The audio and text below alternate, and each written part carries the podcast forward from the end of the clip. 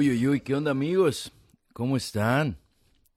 Bienvenidos a este nuevo episodio de su podcast ¿Qué te tomas? Yo soy Beto Ruiz, su podcast host, y estamos de regreso con el episodio 17.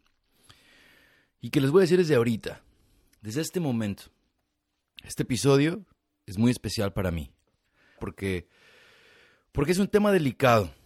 Pero antes de empezar, solamente les quería dar ahí el, para que sepan que, que esto va a ser algo que es importante.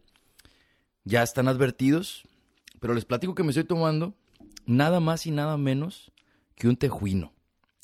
Sí, es que es un tejuino. Pues en uno de los episodios anteriores con Alejandro Cabrera ya había hecho un tejuino. Y tengo que decir que esa fue la primera vez con Alejandro que hice tejuino. Y pues yo crecí tomando tejuino en México. Es este, creo que tejuino literal se, se traduce a bebida de los dioses o, o algo así. Y sí es una bebida de los dioses. Es esta, es esta pócima tan perrona que todos los miembros de este, de este eh, clan secreto que es que te tomas deberían probar el tejuino. Y de hecho, ¿sabes qué? Yo pienso que esa va a ser la bebida de iniciación. A, todos los- a todas las personas, bienvenidas a este clan secreto. Porque es lo que somos. Somos un clan secreto de un grupo de personas que pensamos más o menos igual y que estamos aquí pues para compartir ideas y compartir tragos y ser mejores al final del día. Quiero pues obviamente empezar con agradecerles. El episodio pasado recibí bastantes comentarios positivos.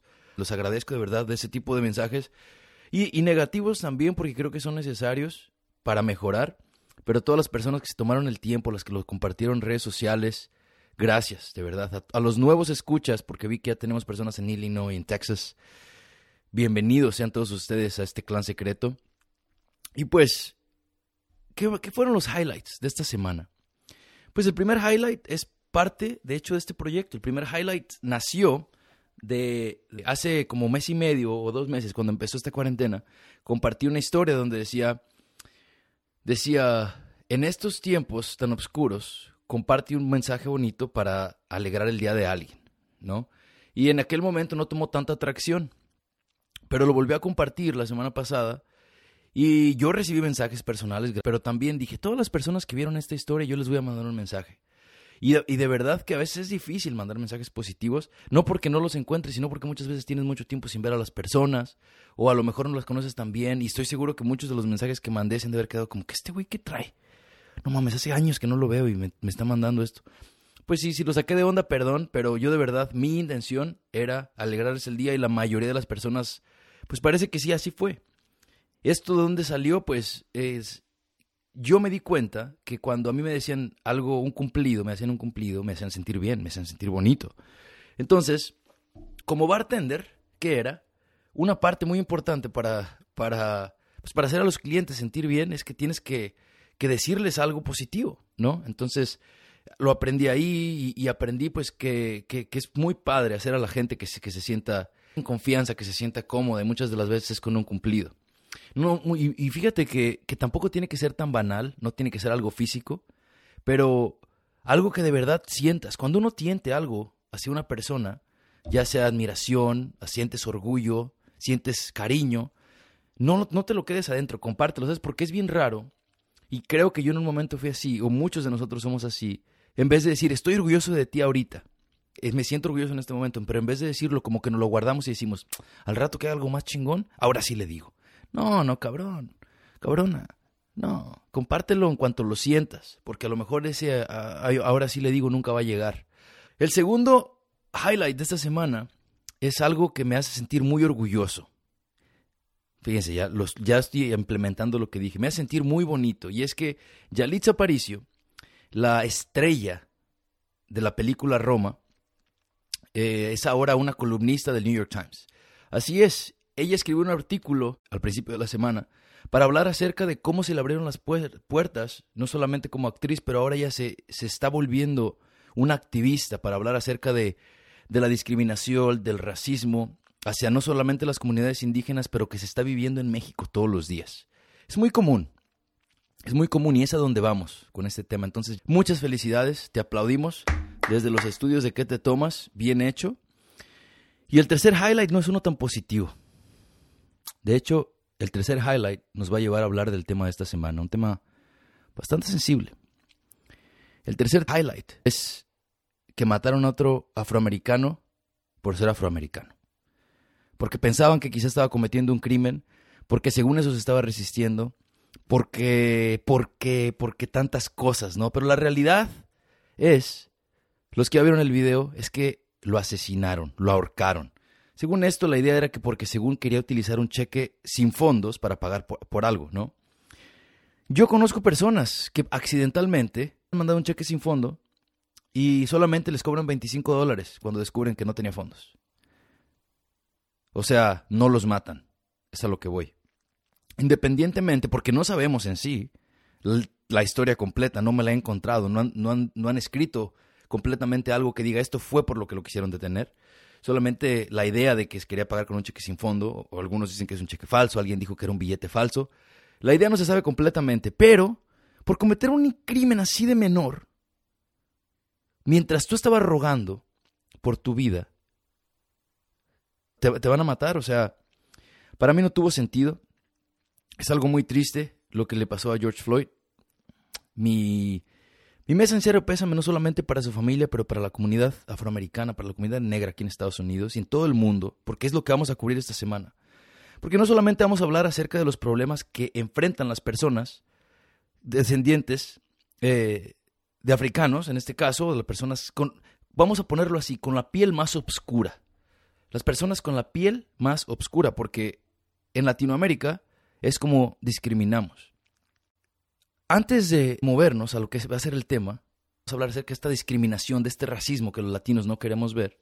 Quiero aplaudirle a todos mis amigos y a todos los seguidores de Que Te Tomas que compartieron algo en favor del movimiento de Black Lives Matter, que compartieron algo exponiendo su enojo, su, su, su sentir acerca de lo que está pasando en apoyo, pues para esto, para que, para que se detenga, porque es la primera vez, lo he visto, he visto eh, un caso aquí, un caso allá, pero es la primera vez que muchos de mis amigos, no solo en México, sino en Chile, en Colombia, en Europa, comparten y dicen, ¿qué pendejada es esta? ¿Cómo pudieron hacerle eso a esta persona? Y se animaron. Qué bueno que se animaron, porque ciertamente vamos a decirlo como es, muchas veces los latinos somos muy racistas también. Así que adentrémonos, adentrémonos en esto. A todos ellos que compartieron algo, gracias. Y pues bueno, para empezar el tema, ¿por qué es que los latinos discriminamos? Porque muchos vamos a decir que no, muchos vamos a decir que sí, pero la verdad es un tema bien incómodo de abordar. Muy incómodo, porque está muy metido, está muy enraizado, se puede decir, dentro de la cultura, es, algo tan común. Déjenme le doy un trago a mi tejuino, un segundo. Y ustedes podrán decir, Roberto, ¿por qué no borras cada que le vas a dar un trago a tu trago? ¿Por qué no? Porque no le puedo borrar, porque esto se llama ¿qué te tomas, chavos? De hecho, hasta me traje una servilleta porque el tejuino, los que lo han tomado y lo toman sin popote, pues uno dice a tomártelo sin popote porque está espesito a veces. Yo le puse ahí piquetito yo preferí ponerle vodka porque le iba a poner tequila, pero dije, no le voy a poner tequila porque es como que muy fuerte el sabor, así que dije, vodka, algo ligerón. De hecho, hasta, oigan, me traje aquí otro por si acaso, porque dije, este tema está bravo y voy a tenerme que estar bajando los enojos a traguitos. Así que, ¿por qué discriminamos tanto los latinos? O sea, y, y, no, y obviamente tengo aquí estadísticas de México y de, y de Latinoamérica en sí, pero vamos a hablar acerca de esto? ¿Por qué está tan enraizado? Pues, para empezar, hay una diferenciación entre racismo y colorismo. Racismo es cuando una persona de cierta raza es discriminada, pero el colorismo, como los, los, latinoamericanos no nos asociamos con una raza diferente, entonces se le denomina colorismo porque estamos discriminando basados en, la, en el color de piel. Yo voy a utilizar racismo durante todo mi podcast porque es lo que es. Eh, Aparte como que colorismo como que tiene un, sentido, o sea, a lo mejor significa lo mismo, pero se escucha menos fuerte. Y no, la gente que es racista es racista, pero eso no significa que no pueda cambiar. De eso se trata esto, ¿no? De, de, hablar las cosas que son incómodas para ver a si le picamos un nervio a alguien y que cambie. Pero, pues, ¿por qué? ¿Por qué somos así, no? Porque nosotros, como latinos, utilizamos etiquetas relacionadas con el tipo de cabello, el color de piel, las facciones faciales para referirnos a ciertas personas. Está tan enraizado en quienes somos. El sistema de castas, por ejemplo, se, empezó cuando los españoles llegaron. Y es que en ese tiempo, dependiendo tu casta, ¿qué es una casta? Tu denominación.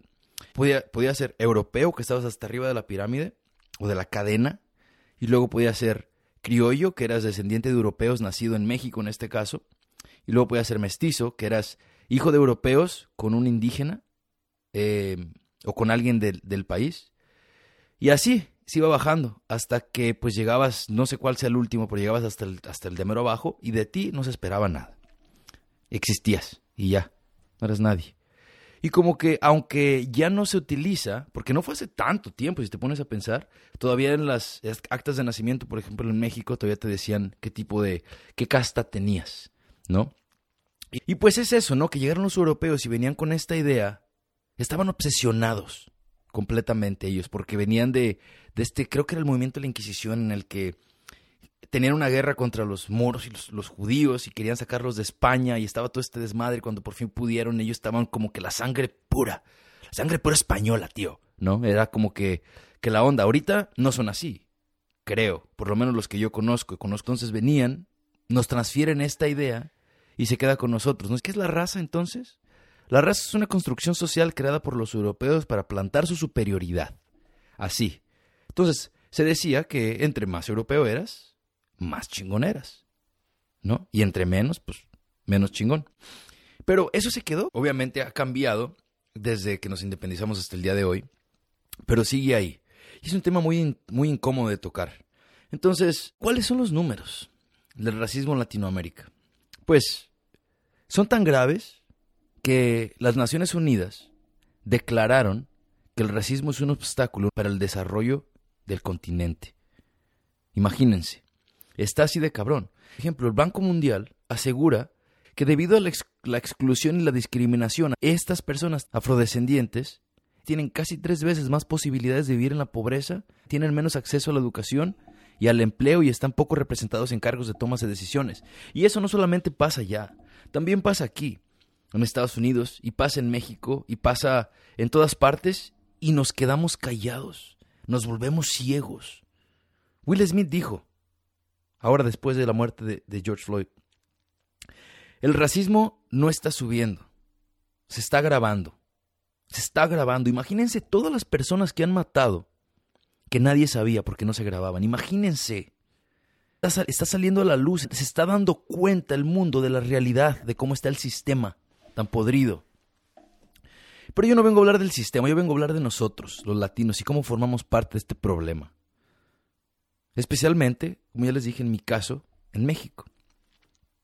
Yalitza, en su artículo, dice que los problemas de la normalización del clasismo, del racismo, de la denigración y, con, y otros tipos de segregación siguen pasando en el país. Y es que Imagínense en el momento en que nominan a Yalitza al Oscar y un actor dijo pinche India. Se referían a ella que cómo ella puede representar al país, ¿por qué ella si es indígena? ¿Por qué ella? O sea, para muchas de las personas que están escuchando a lo mejor esto es normal. Ustedes van a decir, ay, es que sí. Pues no. De hecho, voy a utilizar este momento para decir una cosa. Si tengo alguna, algún conocido, algún amigo que piensa que por ser más blanco o parecer más europeo, eres más inteligente o mejor que las otras personas, bórrame inmediatamente. Porque si yo te escucho y te veo, vamos a tener un problema. Porque tenemos que hacerlo un problema. Quedarnos callados es, es, es solamente continuar con lo que está pasando. Y es que a veces ni siquiera tenemos que estar de frente con la persona. No, no le quiten valor a un tweet, a una historia en Instagram o en Facebook, a un post, a un share de algún video. No le quiten el mérito. No saben el efecto tan grande que tiene cuando alguien más lo ve, porque a lo mejor esas personas piensan que lo que ellos piensan es normal. Y una vez que dicen, oye, güey, ¿sabes qué? Tienes razón. Ve lo que dice aquí. Está mal lo que estoy diciendo. Pero no lo minimicen, compartan. Y no tengan miedo Cuando vean que alguien está hablando de una pendejada, háblenles, díganles. Esos cobardes, díganles en su cara. contésteles el mensaje en redes sociales. Yo no estoy instigando la violencia. Lo que quiero es que se sepa quiénes son esas personas. Que todo el mundo nos demos cuenta. Porque al final estoy seguro que los que queremos igualdad somos más.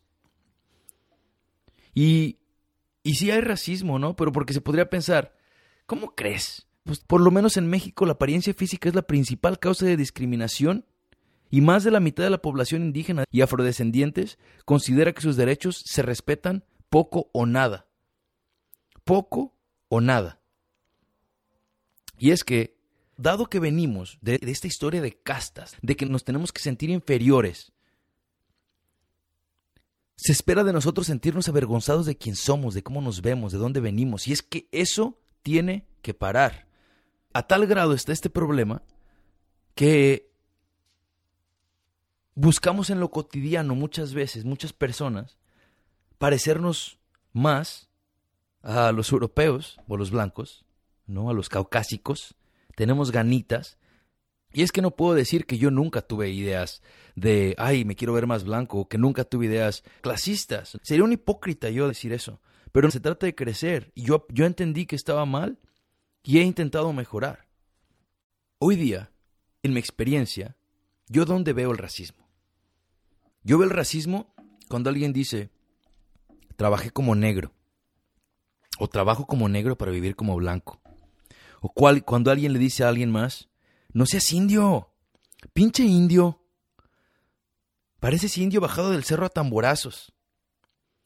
Lo veo cuando alguien le dice chacha a la ayudante doméstica. Veo el racismo cuando alguien dice hay que mejorar la raza. Y lo que veo más en el racismo, aquí en Estados Unidos, es cuando alguien dice se te ve el nopal en la frente. ¿Y qué? qué bueno. Pero no lo digas de esa manera, para hacerme sentir mal, porque la neta me vale a mí personalmente. Y a ustedes también les tendría que valer. Pero lo que no les tiene que valer es seguirlo diciendo. Eviten decirlo.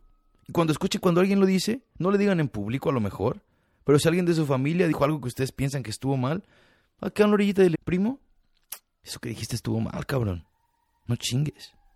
No seas racista. Así en su frente, en su cara. Porque solo así vamos a erradicar el problema, cuando decimos y entendemos que algo está mal. Y si algo me tiene cansado, es escuchar a muchos y muchas de las personas que conozco decir, ay, mira, es que yo no soy racista, pero... Pero... Ay, pero es que son bien huevones. Ay, pero es que esto... Si eres, si eres, muchacha, muchacho, si eres racista. Si tú usas esa frase, sí eres, sí eres racista.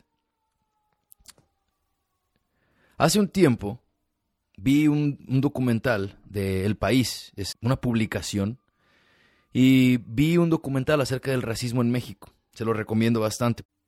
Escribí lo siguiente, porque se los voy a compartir como lo escribí, porque para mí tuvo bastante, bastante poder. Fue algo, algo muy personal, que creo que lo tengo que compartir para abrir la conversación. Así como les compartí que fui a terapia, les voy a compartir esta parte de mi historia. Muchos mexicanos aún asocian la piel morena con la pobreza, el analfabetismo, la delincuencia, etc. Una idea que tristemente celebra nuestro pasado como colonia, nuestro pasado como una propiedad de un país de blancos, un pasado muy culero, si se me permite. El racismo y el clasismo, que casi siempre van de la mano, son un problema al que muchos hemos estado expuestos y tenemos miedo a denunciar. Quizás el miedo a descubrir que sí, que sí somos racistas y clasistas, o que sí, sí hemos sido víctimas y se nos ha discriminado por ser prietos. Muy cariñosamente, alguna vez me llegaron a piropear que cierto país me había caído muy bien, porque había regresado más güerito. También cuando aún vivía en México, amigos y o familiares me recomendaban cremas mágicas para blanquear la piel, no mames. Lo que está cabrón aquí es que las personas haciendo estos comentarios y recomendando estas pócimas son personas que genuinamente estaban buscando hacerme sentir bien. Y es ahí donde está el problema. Ya normalizamos el racismo y el clasismo al punto de que ni lo vemos. Comparto esto porque estoy 100% seguro que ya la pasó a más de uno de ustedes. Y quizás así, sabiendo que no son los únicos cómplices y o víctimas de este problema, nos animemos a empezar a mandar a chingar a los que busquen continuar con este pensar. Lo bueno es que aunque en México el movimiento es lento, poco a poco se va destapando este racismo escondido. ¿O no? Y ahí les dejo yo la pregunta a ustedes. ¿O no? ¿O en Latinoamérica o aquí en Estados Unidos está, o se está destapando o está deteniéndose este racismo escondido y este clasismo? ¿O no? Para mí este es un tema sensible, pero muy importante. Hablar acerca de este problema, porque el, el, poder de hablar y de compartir una idea, de ponerla al aire y que alguien la escuche y le ayude a ser mejor, es muy chingón. Es mejor por lo menos decir algo y ver qué pasa, no decir nada, no te quedes callado, no te quedes callada. Comparte tu historia, comparte tu experiencia, dile a las personas cuando sientes que están mal, busca que tengamos igualdad. Acuerda que estamos en esto juntos. Pero para minorar el tema, déjenles doy un trago aquí a mi tejuino con piquete.